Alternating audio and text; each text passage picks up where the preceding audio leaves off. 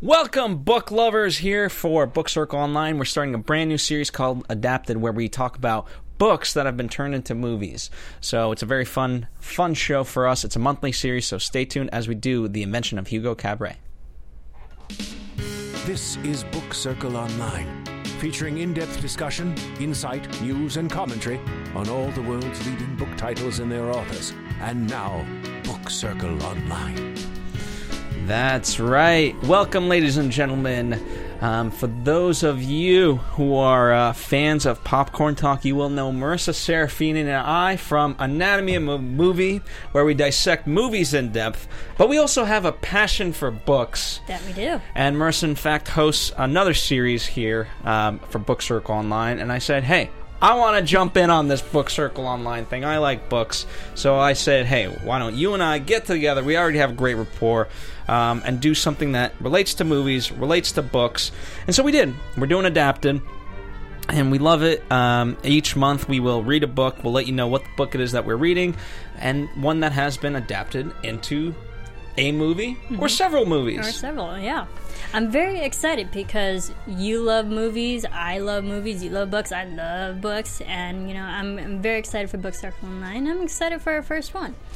And you know what? How fitting that the first one should be one that marries, for me, three loves. I love magic, I love movies, and I love books. And I guess I could say I also love paintings and pictures. There you go. I love paintings and pictures, I love books, and I love movies. So there you go. So the book that we're talking about is The Invention of Hugo, Hu- Hugo Cabret. Um, and it's it's a 2007 novel. It's a historical fiction, fantasy, steampunk type type of genre, and uh, that's that's the book, and it, it combines all these various things. Uh, to to give you guys a little context, it's about 500. It's over. It's about 530 pages. Um, two over 280 of which are pictures. Yes, 284. So th- this book, the if you're actually following along the actual book of the invention of Hugo Cabret, it's a very thick book. It's also very deceiving, but it's nice when you first open it and read it. It literally takes you 48 to 50 pages just to get to the first page of text. So like by the time you actually start reading, it feels like you've accomplished something and like read something, even though you're already encapsulated into like the pictures and in the story, which I enjoyed. Yeah, and you know, as we talk about this in the movie form, you, you know, um, I obviously love the movie as well. Uh, Hugo, directed by Martin Scorsese. But one of the things that I actually grew to lo- love about the book, there's that great line um, in there where Hugo and, and Isabel go to the movies. And you know they're looking at movie posters, and she says, "Sometimes I like seeing the pictures because it allows me to create the story." And one of the, you know, as I was watching the movie, I, I, I thought about that quote simply because you know now I'm seeing it in, in moving form, whereas in the book itself, I'm able to kind of expand upon the, the the story itself just through the pictures because I can stay on the picture for as long or short as I want.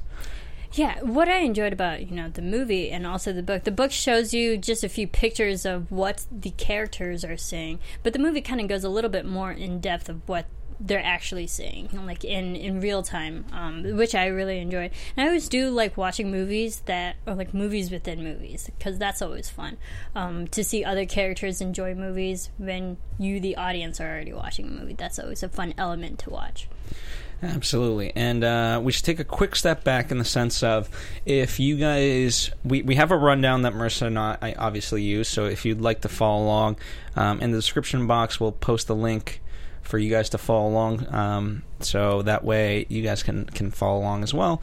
And, you know, to a great extent, it, it unlike with Anatomy a Movie where we say there's a spoiler alert. Yes, there's a spoiler alert that we want to say to you guys, but at the same time, uh, you know, I, th- I think with books it's a little bit different in the sense that. Um, you know, I think we can have a, a, a. It won't go as depth into story in the sense of spoiler filled, but um, perhaps if, if you're worried about that, tune out. Go read the book first, then come back to us.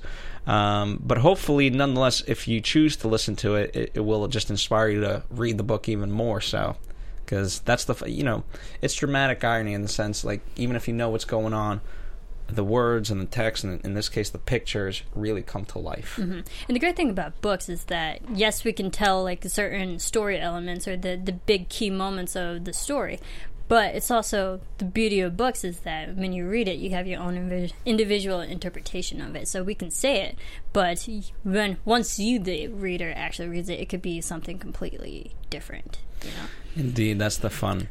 Um, so Brian Selznick um, is is the one who wrote it. He grew up in New Jersey, and one of the distinctions for me that uh, I believe, I, you know, I'm speculating that got his love for for movies. His grandfather um, was a cousin of Hollywood producer uh, David O. Selznick. And so, you know, there's that family connection to movies right off the bat, and so I imagine a lot, you know, that that spurred his interest somewhat into this arena. Yeah, and the interesting also, the thing also about Brian is that he didn't really um, go to school for illustration, or like, well, he majored in illustration, but he didn't really expect it. F- it be illustration for children's books. Um, that wasn't his his key, you know, core study, which I, I found interesting because, like, I personally am very interested in illustration and graphic designing. That's an interest to me, and so he went to school for that, and then he, by the means of you know working just you know to support himself. He did get a job at um, a children's book. And from there that's when he learned um, children's books. And he had to actually study and um, to and learn the knowledge of children illustrations and storylines. Yeah, Eeyore's Books for Children in New York City is where he worked. yeah. Um, so that's that's the that's the name of the place. Um, and, you know, to be honest, I mean, one of the fun things I think, you know, as adults perhaps, and feel free to comment if you agree or disagree. But I, I, I get the feeling that sometimes people have this notion that um, kids' books aren't as in depth or can't be as meaningful. Um, and in fact, for me, whether that's it's this book or maybe Neil Gaiman's The Graveyard Book, um, perhaps another book that uh, we'll talk about next time, which we'll tease at the end. Um, you know, there there's a sense to it, like th- there, there's just such fun and adventure uh, that, and I still get the same depths of emotion, if nothing else, as adult books, minus the long drawn out words. right. No, agreed. Um, I always enjoyed children's books and even, you know, teenage, the young adult books, um, because there are a lot of pictures that can transport you into another land and, like, actually use that creative imagination that kids utilize so much more um, when they're, you know, in their youth than adults do. Absolutely, and, and, and in that respect too, one one of the things that I love about this book is the fact, you know, um, self selfishly, I'm I'm writing a book now, and and uh, I look at it in the sense of okay, what can I utilize because I don't want to just do words, and so a book like this. It just inspires you in so many ways because it, it redefines what a novel can be. Well, why can't you use pictures? Why can't you use this and that to tell the story? um, and it sort of opens it up, you know, just as a medium in general. Yeah, I mean, and that also shows like it can give you a sense of what you're trying to accomplish in your storylines, and then also uh, gives the audience a sense of like their own interpretations of what it could look like. Yeah, I I mean, if I have to just applaud this book, it, it uses all the elements so well, and the fun part is that it ties its, you know, it utilizes them be, not only to tell the story, but it also is the story, right? Uh, we talked about it there. Um, well, uh, as Brian describes it, it's not exactly a novel, not quite a picture book, not quite a graphic novel or a flip book or a movie, but a combination of all of these. And you know, one of the things we'll, we'll talk definitely story, but the, the the fun part about it too, and one of the reasons it got driven to be a movie is because it has so many filmic elements, and in fact, as we made mention multiple times, uh, it it it honors movies. Absolutely, and I think the good thing about this book, because of so many illustrations and pictures that you see, uh, I, I feel like uh, the the use of the pictures in this book like helps with the transition of scenes helps you establish a flashback there's so many different ways that he uses his pictures to tell his story um, that still keeps the the move the storyline progressing forward which i enjoy And uh, you, you did a lot of research in ter- terms of why he wrote this book or what inspired him. So, want to give us a little context on that, and then we'll dive into the story specifically. Yeah, so uh, Brian Selznick, uh, he he really liked um, magicians, and and he he liked the old time silent films, especially like George Méliès. And then once he was doing more research about George Méliès, he he he learned that Méliès also um, was very interested in clockmaking and and automatons, which the which essentially like the same principles are also used with magicians because the the sleight of hands and actual um, the mechanics of how to set up um, like a big. Uh, pr- I would say object or like uh, something when you put it together. Um, the same principles are building something, mm-hmm. and and so um, Brian he he looked more into that, and then he he thought about uh, we, when he was in, in London and the, the stories of how he, he learned that there was the story that uh, with all these automatons that um, this train station like burned down and a lot of them were destroyed and uh, he so he envisioned maybe someone found one of the automatons and tried to save it. And that was like the conception of this, the character of hugo. He could be so how did hugo get this automaton and where do you go from there? So that was pretty much the story of how he thought of con- conceived hugo. Yeah and yeah, uh, interestingly enough um, i don't know why but new jersey just pumps out people who love magic. David copperfield is also from from New Jersey, just as a side fact. uh, nonetheless, uh, you know, um, the the real life story of um, Georges it, it, it's so interesting because, you know, I, I mean, it, it, it's echoed very, um, almost are, are accurately within Hugo the book. A um, couple of changes here and there, as you might expect, but overall, the spirit of you know of, of, everything that he did is contained within the book, and that that's part of what I love about it. Um, was the fact that he was able to to do that.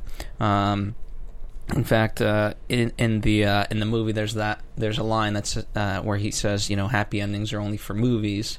Mm-hmm. And when I was doing the research, I, I was like, oh, please let please let it not just be in the book and the movies that it happened had a happy ending, but in fact, in real life, um, things you know he had a happy ending where his movies got restored and and things of that nature. So the the very ending scene of the the book and the movie is very much in keeping with what kind of happened in real life as well. So I'm happy for that. Yeah, I applaud the accuracy. And Brian Selznick also said he himself did a bunch of research of like the the true stories of what Méliès went through through his career, and he tried to apply that to the book and to make sure timelines and certain things and situations in life actually did properly accurately line up uh, historically, you know. Yeah, and I won't get into you know um, in our rundown. I read the full, not the full history, but just kind of beat a bit bigger beats of um, George's life. Um, you know, the slight distinction in real life and, and what happens in the book. Yes, there's um, you know in the in the book they cite World War One as the cause of his downcline in real life, it was more so just the way movies were starting to be distributed. The movie industry was starting to kind of take off in that way, and uh, you, you, know, he wanted to stay an independent pr- producer, um, which at the time things were becoming more kind of studio based and whatnot. Believe it or not, again, very very early inception of it, but nonetheless, um, corporations were forming around this and you know they wanted to distribute movies differently. He didn't see it that way, and so unfortunately, that's kind of what started his decline overall. Which is you know really sad, but also it's historically accurate too because it and also around this time like talkies were starting to get invented and that changed the the industry of movies as well and changed a lot of people's career and how things are distributed and why people went to the movies and it's it's sad that you know the World War One was like a big factor, but also um, the the sad notion that he made so many movies and so many were destroyed, but some were actually restored, which I enjoyed. Some more. I mean, I remember seeing college, um, you know, Trip to the Moon. Same here. Yeah. Classic. We uh, had to watch that one. Um, but it, it's just fun, you know. It, it's a book like this. It, you know, um, maybe in the context of college and, and that, you know, um, academia can just have such a I don't. I, I, sometimes negative connotation because it's almost like you're required to learn this, Mm-hmm. as opposed to this just brings out the, the joy of it. And so it took on a whole new meaning when I saw it in this context. Obviously, Yeah, and you know, I actually recently rewatched A Trip to the Moon, and um, and watching it now with more film knowledge that I have since film school, um, it's interesting because especially back in the time that Méliès actually created the film, not a lot of people were doing what he was doing. They're having the the visual ums that he had, the the production value, and going to the moon. This was decades before we actually physically put someone on the moon. So like he already had that thought, and the fact that he added color to film, which was not uh, a common thing back then. Um, he did a lot of revolutionary things, quote unquote, especially back in that time. well, think about you know um, Jules Verne, and he's made mention of within the books themselves. Um, you know, he kind of pioneered uh, technology in that way, or, or at least the thought of it. And then you know he took it to like the movie that we're talking about, 1902. That's over a hundred years old for a medium that is not that old in, contextually. You know, in comparison to books and everything else. Um, so, you know, 1902, he was doing stuff that the fact that we can still watch it, and yes, it's not, you know, you're not watching uh, a Marvel CGI movie, but the fact that it still overall holds up is insane. It certainly does, and and the the fun thing about it is like there's it is a silent film, so you're really just watching the visual aspect of it, and it's it's fun seeing everyone together. The how the visual looks of it, and you know the graininess, the fact that it is film, and you can see all the hard cuts that they did um, because it's film. Uh, I really enjoyed it, and you you saw this process of how they built this capsule and shot it to the moon. And then once they were at the moon, all the crazy things and creatures that they interacted with on the moon. It's it was it's an actually pretty neat film for being only about 15 minutes long. And yeah, I mean, some of the things that he was known for, uh, the special effects that we talked about, um, substitution slices. So, uh, so we, um, if you watch the movie of Hugo, you can see them do that. But it's essentially like, for example, there were trying to catch somebody, and then smoke would come up, and then the person would disappear. So that they would slice um, the two things together.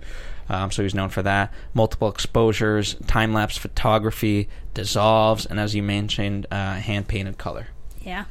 So um, very, very revolutionary at the time. Um, but let's let's pause on him for a moment and let's, um, you know, if you had to describe the story of Hugo, what what how would you describe it? Um, and I guess another way to state that, if if you want, is what is the theme and what do you come away feeling?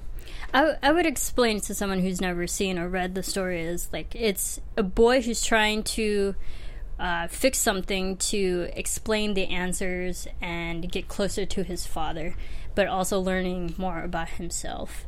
Also, like he is an orphan boy, but I I don't think it really matters because I think it's more of that self discovery of who his father is and like that um, creating relationships and something that's was bringing up the past, it, um, it, you know, th those themes of family and history and learning from it, I enjoyed. Um, I agree with you. For me, um, more, more more specifically, it's about sort of this connection through imagination and, and, and through everything else, through work, that we're able to have, um, you know, two human beings. And how, in a sense, like you made mention, right? Uh, the the idea of fixing something, we all think that perhaps we need to be fixed, um, but not in the ways that we we initially might expect or, or going after. And out of that, if we open ourselves up to the the glorious wonders of you know just life in general, if you will, um, incredible things can happen. Absolutely, and I, I think the great thing about this book is that children can enjoy it, adults can enjoy it. There's really not a specific demographic that this book could be geared to. Yes, it is technically a children's book, but we're adults reading it, and we both enjoyed it. Absolutely, absolutely. Um, because again, going to that notion, I think like just the characters themselves and their interactions are just very authentic.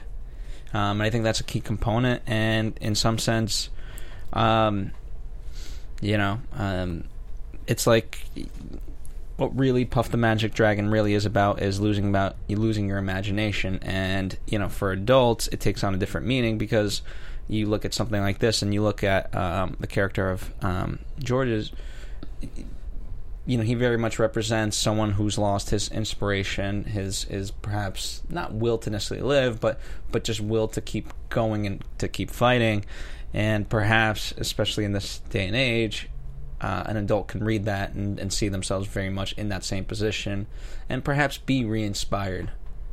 Yeah, it's very relatable, and I think that's what kids can learn from it, and what adults can take away from it. Um, like sometimes it is hard um, to dredge up your past, but also knowing and facing your past, that's where you can actually maybe face it, heal, and move forward. Yeah, absolutely. And, um, you know, one of the things symbolically in the book, they didn't quite touch upon it in the movie, um, which I thought was fine, uh, but the idea of Prometheus. Mm-hmm. Um, I love that idea that, um, you know, here's here's an entity and he sort of creates humankind um, but he wants them to have uh, the tools and the mean. You know, he wants them to still be able to have the things of the gods, if you will. And so he, he throws them um, things every now and then, and you know, I, I, I just love the symbolism of that. Um, you know, because and then in the book, the cliffhanger that oh he was punished for what he did, being Prometheus, and then uh, yeah, just that line like when he says to Hugo, "Don't worry, Prometheus was he was let go or whatever it ultimately yeah, he was let go at the end. Uh, well, like I enjoyed the symbolism of Prometheus too because that's something like the with the the story of Prometheus. Um, you know, it's because of your immortality, you have to suffer, and I feel like George Méliès might have gone through that a little bit. Like his film literally will last lifetimes. And I mean, it has last lifetimes. We're still talk- talking about it. So, you know, there is some immortality to his work. Um, but now knowing what he suffered and went through, um, you, you, can take away from that and see the symbolisms and the parallelisms between Prometheus and George Méliès. Absolutely. One of the things um, I do want to talk about the relationship between Isabel and Hugo because it's a very strong relationship, um, and it's slightly we'll talk about the differences between the movie version of it and the book version of it. But so let's let's talk specifically, you know, how you felt about the relationship in the book. In the book, I thought it was an interesting. It's it's nice to pair a, a girl and a boy together, especially at a young age, because you can, you know, you have that um, companionship and you can play off of each other. Um, I thought th- I felt a lot of tension and animosity between these two um, for some reason, and they are kids, which they eventually, um, like you know, near the end, they do develop a good, strong friendship. But it started off on a rocky road.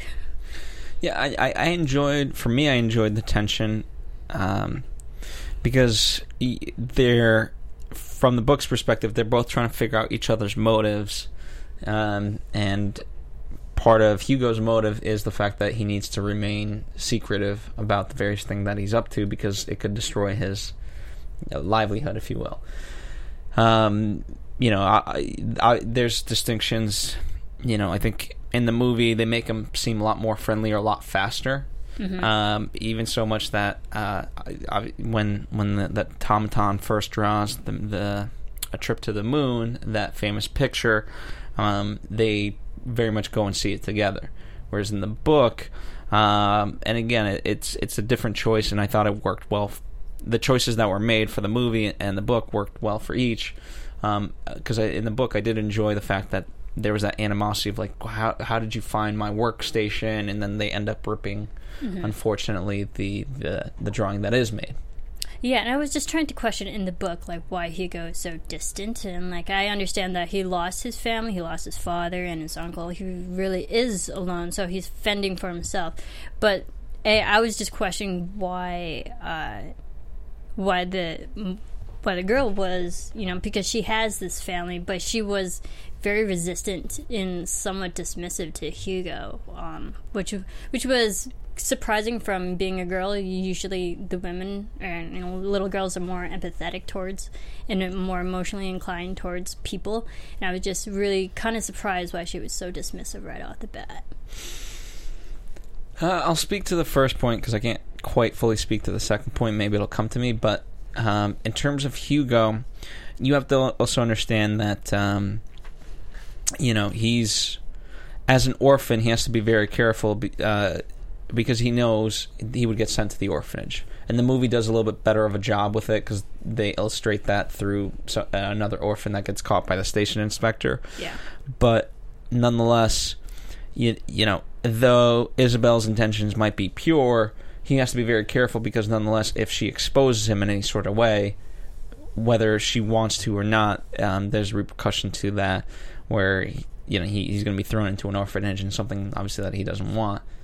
Certainly not at the moment. So um, that's why I think he's coming at it from where he's coming at it from. Yeah, understandable. I do enjoyed um, the fact that you know because they kind of butted heads at the beginning, you can see that slow progression throughout the story. That they're finally learning more about each other. They're helping each other, especially once we get to the key scene. Um, you can see that Isabel is actually like very interested in what Hugo's doing, and then she's really along for the ride. Let me ask you this: Why um, it was broken up? The the book was broken up into parts. Um, which is fine, but I didn't necessarily see a need for it, if you will. Yeah, me neither. There's part one and part two, and at the end of part one, he finally got the automaton just working, yeah. um, which I enjoyed. And in the movie, that's really the first 45 minutes. Yeah, it's it's it, the, the, the halves are not quite the same. Yeah, um, I don't know, maybe from a technically because this is a children's book if that's where if like parents are reading this to kids that would be a good point to stop mm-hmm. um, like for a break for children but if you do break it up into one two parts they could be you can make like to an episodic kind of feature franchise it a little bit. Not not that's terrible with our industry always making franchises of everything, but that's like it's a good splitting point between the two because it felt like one the first half was about really just getting the automaton working and establishing the characters, and two is now learning what why and where did the automaton come from and what's the connection to Papa. Yes. Papa Jose. Um, absolutely. Um, again, from my from my perspective, I didn't necessarily need it. I mean, a good enough stopping point is the next chapter for me always. Yeah, or the next picture. There's yeah. hundreds of them. Uh, but nonetheless, uh, I do want to talk about. Um, uh, I'm going to butcher his name. Annette. Etienne. Etienne. Etienne. Um, because he does not appear in the movie. And so yeah. I wanted to kind of from, from the book perspective, uh, you know, you, I thought I mean, I liked him because he was just such a. I don't know why. In, in terms of what you were talking about, I- Isabel and Hugo, if Isabel's a little bit more standoffish, here he comes, and he's just like, "Great, whatever. Come to the movies. You're in. Oh, you need this? All right, I got you. Oh, you want that book? I'll give you some money."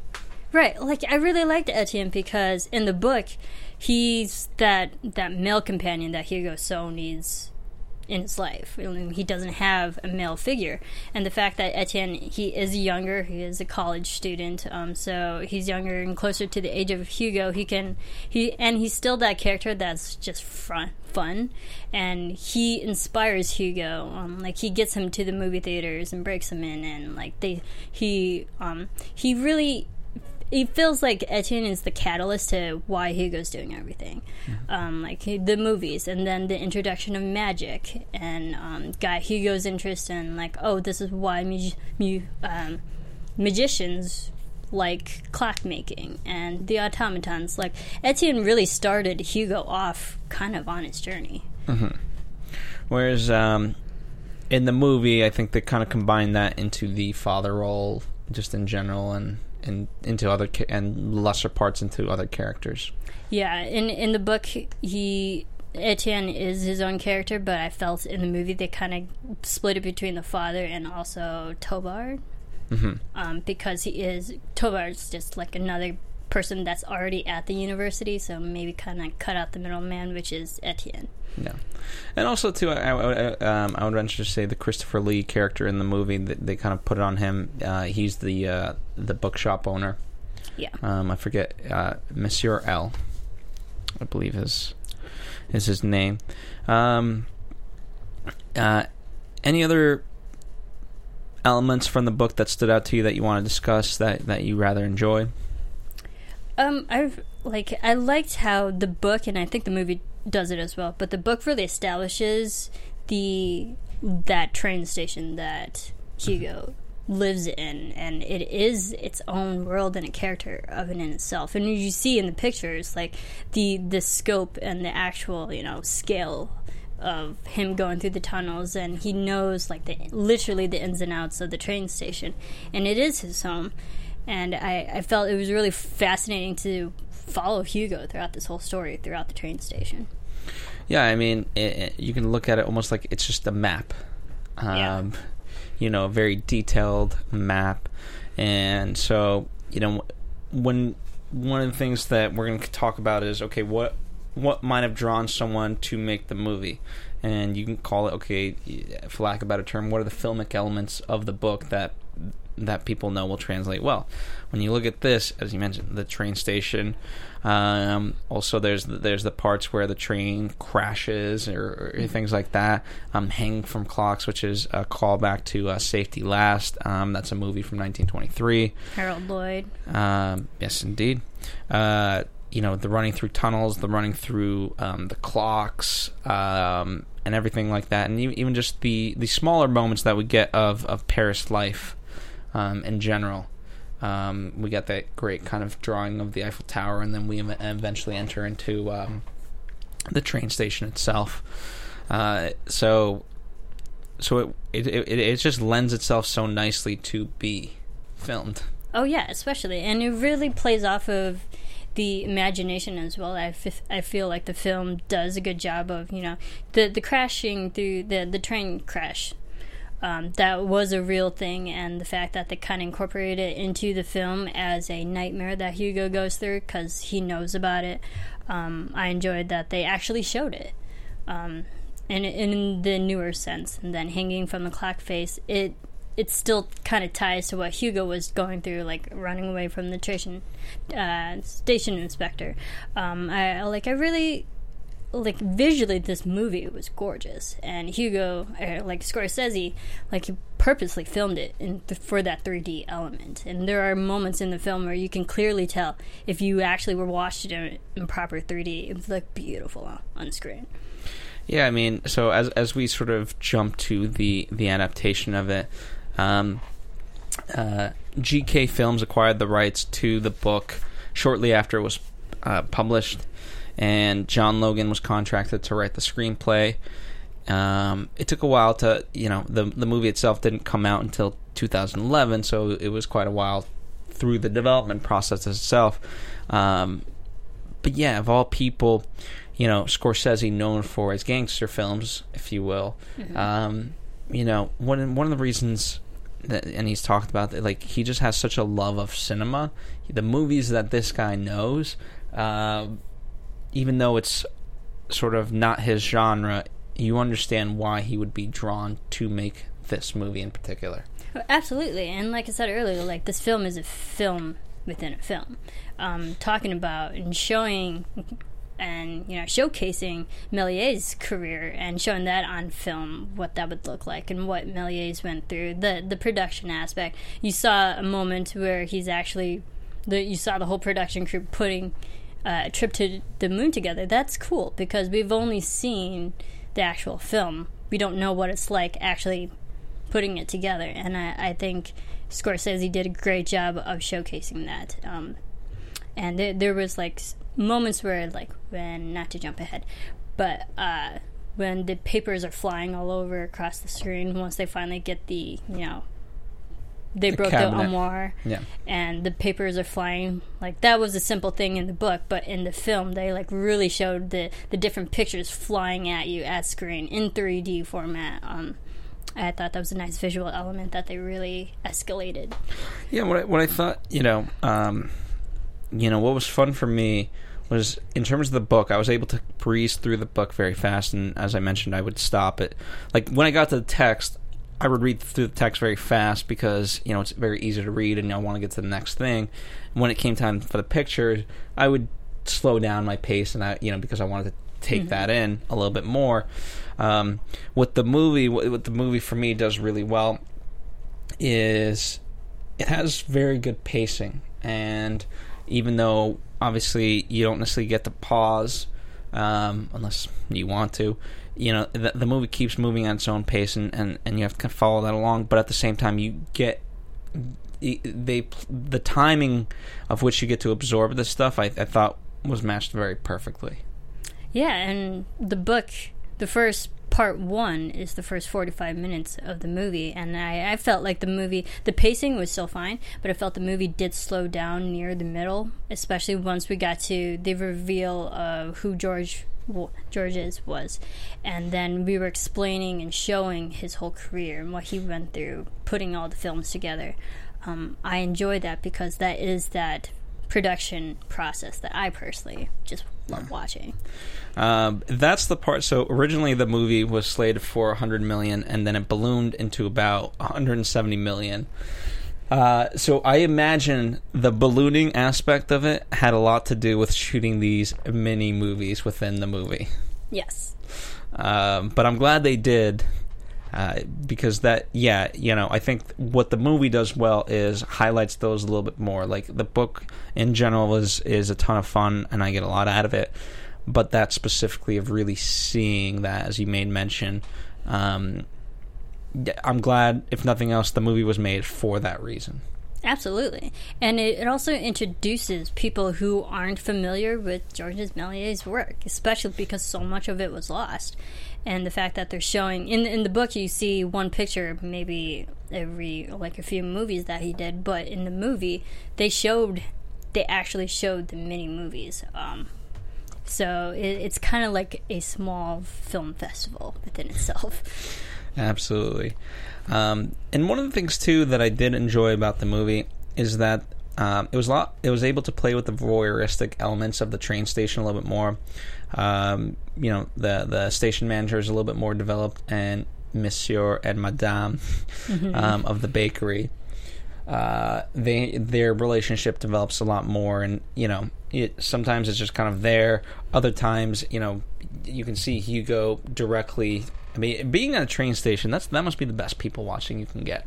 Oh yeah, absolutely. And you know, public places like that. And you mentioned the voyeuristic aspect. You definitely visually saw how Hugo was watching people from his different vantage points within the the station. You get a sense of him looking behind clocks and peepholes here and there, but like everywhere that Hugo turned in the movie, he could see like every aspect of the train station. Mm-hmm.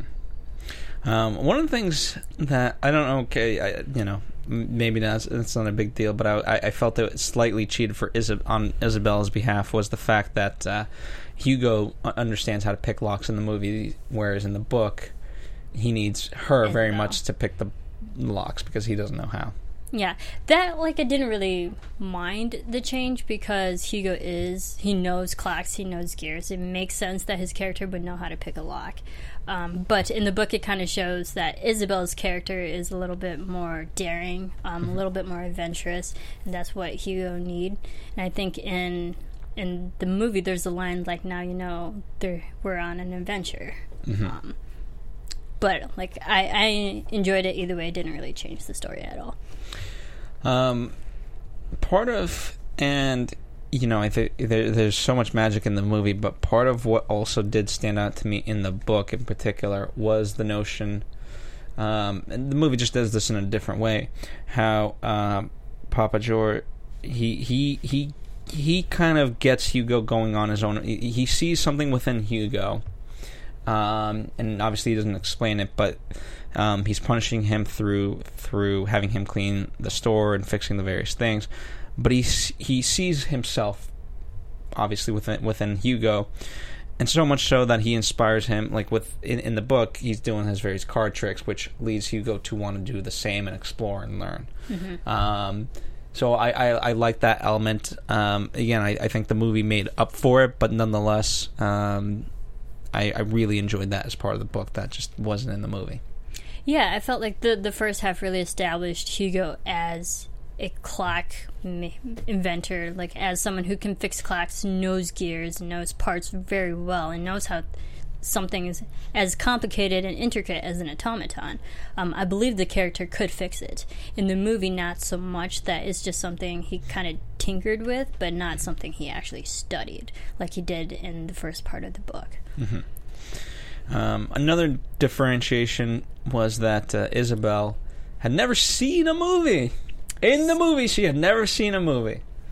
But it kind of makes sense if she was raised by George, Papa George, who completely cut it out of his life. It, he translated to Isabelle, so it makes sense that she grew up having maybe the sense that movies were forbidden in, in the house. Yeah.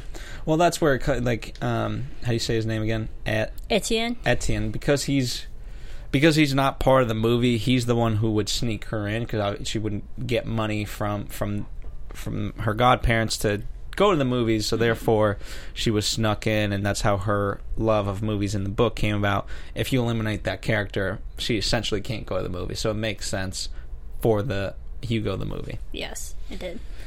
Um, but I, I liked it because also the fact that like she enjoys movies also makes her character help Hugo along for the uh, along the ride, and like she's encouraging him to put this automaton together, learn more about her own godparents. Yeah, and what- you know it, what I do also enjoy, right? If you're if you're an adult, we talked about adults reading the book, but if you're an adult watching the movie, um, it kind of brings you back to the joy of why you fell in love with movies the first time. Because you know, at a certain point, you might f- start to get jaded, um, especially perhaps now with so many of these superhero movies. You're like, ah, all the movies are the same. But you know, nonetheless, it just reminds you, like, yes, that might be a couple of the movies, but movies in general. If you really like, that's what got you to love movies. It was certainly for me. Yeah, absolutely. I mean, I always watched and read, you know, watched movies and read books as a kid, and knowing that Isabelle didn't really have that growing up, that's a sad, sad realization. So I'm glad that, like, at a young age, she was like instilled upon like how great movies are and like how they can transport you into a different world and use that creative imagination. Um, I enjoyed it. Absolutely. Um, any other distinctions that you saw between the book and the movie? Um, I wish we could have seen Hugo working on the automaton a little bit more. In the movie, it's pretty much already well placed, put already put together. It's just missing the the key. Um, I would have actually liked to see the process of Hugo trying to actually fix it. One of the things that I did like about the movie, and even you know, I saw the movie when it first came out, but I, I had forgotten the the finer details as I was reading the book. In the book, the key kind of comes out of nowhere, and he mm-hmm. knows why he needs it, and then it opens up that mystery. But I like in the movie, you know, I knew movie wise when I would go to rewatch it that the key visually would have to be foreshadowed in the movie. Like you can't really get around it, and so I'm glad that they were able to foreshadow it, and then it's, he sees it um, on her necklace. He's like, I need that. Yeah, and they showed it. And also because in the book, this is where like there's still tension between these two because Hugo steals the key, not act, not properly asks Isabelle for the key, and because he steals it, uh, Isabelle like clearly attacks him. So um, I, I liked how the movie made it more friendly. Be like, oh, I need that. Can I borrow it, please? Here, I'll show you what I need it for. Um, that I didn't really mind that change.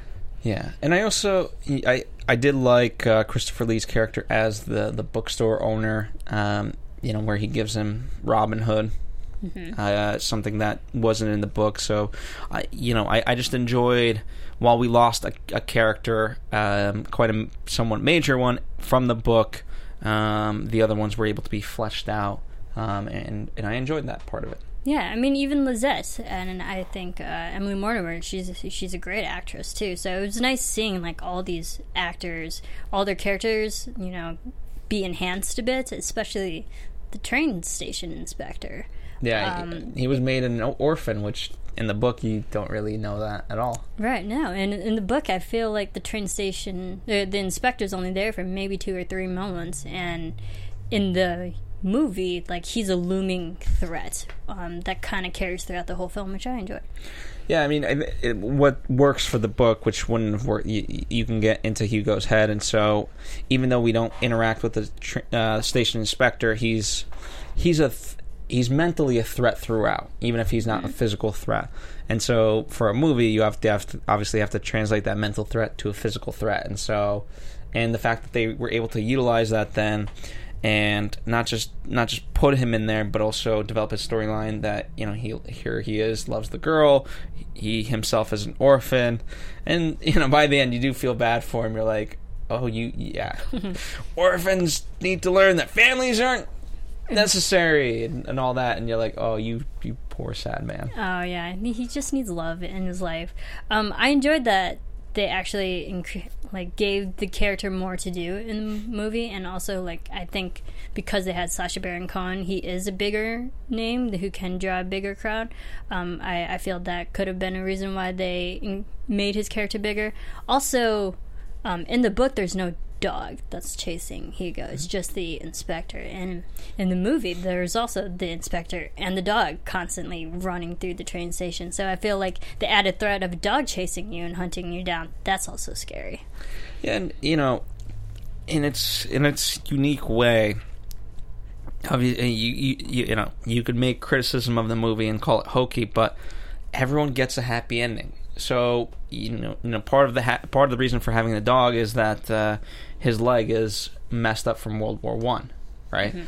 Eh, but at the end, not only does he get the girl, Hugo also makes him this amazing brace that doesn't squeak, that doesn't lock up, and he's all happy. That's great. It's fantastic. Yeah, because at the beginning of you know the the story, those two are at each other. They're like, well, is really the inspector gunning it for for Hugo, but the fact that they build a relationship and friendship at the end um, shows character arc within both of them. Absolutely. Um, one of the here, here's a quote by um, Robert Ebert that I th- think encompasses why Scorsese did the movie and, and just in general of of the movie and the book that I feel. So, quote, he goes unlike any other film Martin Scorsese has ever made and and yet possibly the closest to his heart. A big budget family epic in 3D, and in some ways a mirror of his own life. We feel a great artist has been given command of the tools and the resources he needs to make a movie about movies. Movies. Movie within a movie.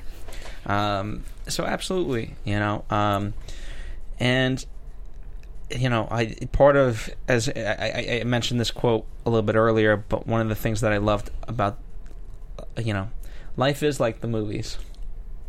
It definitely is. And you know, it's just a matter of perspective and and just have you know um, thought, if you will, and what a state of mind, whatever you want to call it. But you can have a happy ending too. Yeah, and I'm glad that the story all had happy endings. So. Indeed. So, uh, it, it in as we made mention, it translates so well. Um, in terms of accolades for the movie, um, you know, it was nominated 11 times for the Academy Awards, including Best Picture. It, um, it, didn't go on to win that. It did win Best Cinematography, Best Art Direction, Best Sound Mixing, Best Sound Editing, and Best Visual Effects. So all very deserving. Um, you know, and I'm glad it just got considered. And uh, Scorsese did win a, a, Golden Globe for directing. So um, a lot of praise there, and I, I think, believe it or not, you know, I don't know. Like when people think of Scorsese, like I think people, in some sense, forgot a little bit about Hugo the movie. Mm-hmm. But I think in time, when when Scorsese's body of work is complete, people will actually look back to that movie more so. Yeah, I feel like this movie is more timeless than all of his other films that he he's done. Um, I like, and this I feel is geared. This movie is geared to a bigger, wider demographic than his usual films are, and I think this one is more enjoyable. Um, there's not really a lot of cursing like most of his movies is. It's it's a pleasant movie to watch for Scorsese, and he usually has long movies. He for me personally, Scorsese is kind of like a hit or miss, but this movie is definitely a hit, and I enjoyed it. Um, I enjoyed it when it first came out. It was gorgeous. I went out and bought it. Um, you know, when we when it first came out, it's it's a beautiful film.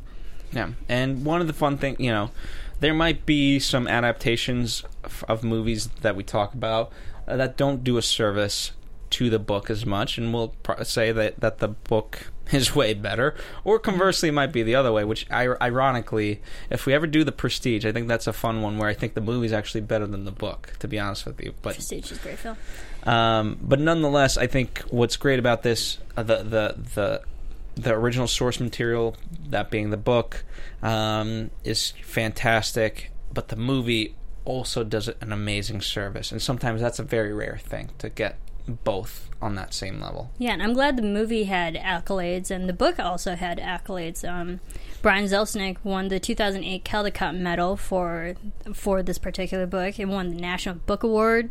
It was a National Book Award finalist, New York Times Best Illustrated Book of 2007, Publishers Weekly Best Book, um, the 2007 Quill Award winner, 2007 Borders Original Voices finalist. There's a lot of awards that Hashtag this R.I.P. book- Borders. yeah. Oh, I miss Borders. But uh, another bookstore that's still around, Barnes and Nobles. This was also 2007's number one best book for kids for Barnes and Nobles. So this when it, this book came out, um, it received high praise as well. Absolutely. Um, so overall, there you have it. Um, one, I we encourage you to see obviously not only the movie but also to read the book. And if you're like me, I encourage you to get it from your local library. And if you're like me, you can just go buy it. Uh, both options are good. yes. Just don't steal it. No, Don't be a steal it. thief. Don't be a Hugo. don't be Um, a thief. All right, Marissa, shall we uh, tease what we've got coming up next month? Yes, so our next adapted book, we're planning on doing The Jungle Book by Rudyard Kipling, published in 1894. Classic story, classic movie that was made off of it. Um, Classic also- movies. There's Movies, there's several movies based off of it. But yeah, th- we're doing The Jungle Book. If you don't know the story, I highly suggest you read it, so you do. Absolutely. So we're, we're going to do that one. Um, and if you want, uh, obviously, please do read the book. Additionally, we encourage you to see not only the animated Disney movie, but also the live action movie. For me, I also enjoy the 1994 other live action movie before the new live action movie came out. I actually think that one's a lot of fun. It's a little bit different fr- than the book, um, but I actually enjoy it quite a lot. Um, and then there's a, another movie that I didn't even know that existed a ni- 1984 version, Marissa. The 1984 version. So I'll have to see that one. So plenty of Jungle Book adaptations to talk about, and we'll talk about them all as well, um, as well as the book. So um, look out for that. Also, uh, let us know what books you'd like us. What books they have to be have been turned into movies, so we can't just do any book. Adapted. Um, but let us know any suggestions that you'd like us to take on after the Jungle Book, and uh, we'll we'll highly consider it. And in fact, um, as of now, Marissa, I might be leaning towards the Prestige Oh, because I think that'll be fun for you. that would be good. It's certainly going to be fun for me.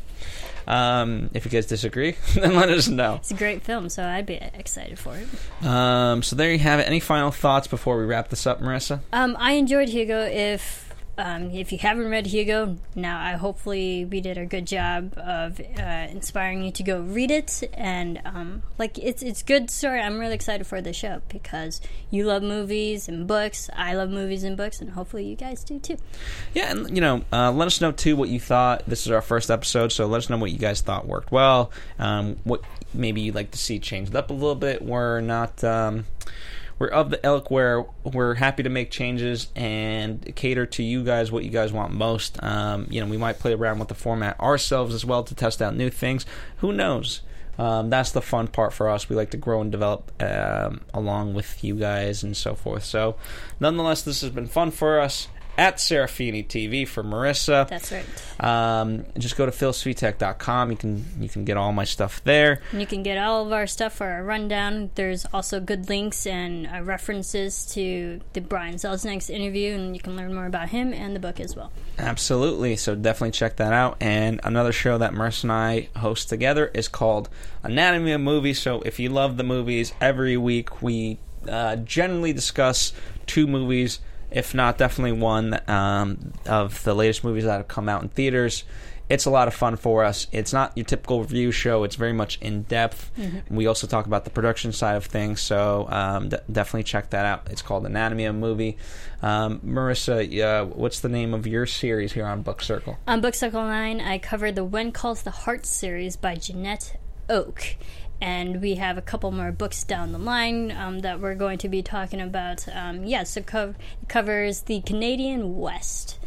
Mounties in the Canadian West. There you go. So uh, there you have it. Thank you guys for joining us. We'll see you next time with the Jungle Book. Um, until then, just keep reading. It's uh, it's a fun activity that hopefully you guys all enjoy, and keep spreading the love of books everywhere. Books aren't dead. Bye. Bye.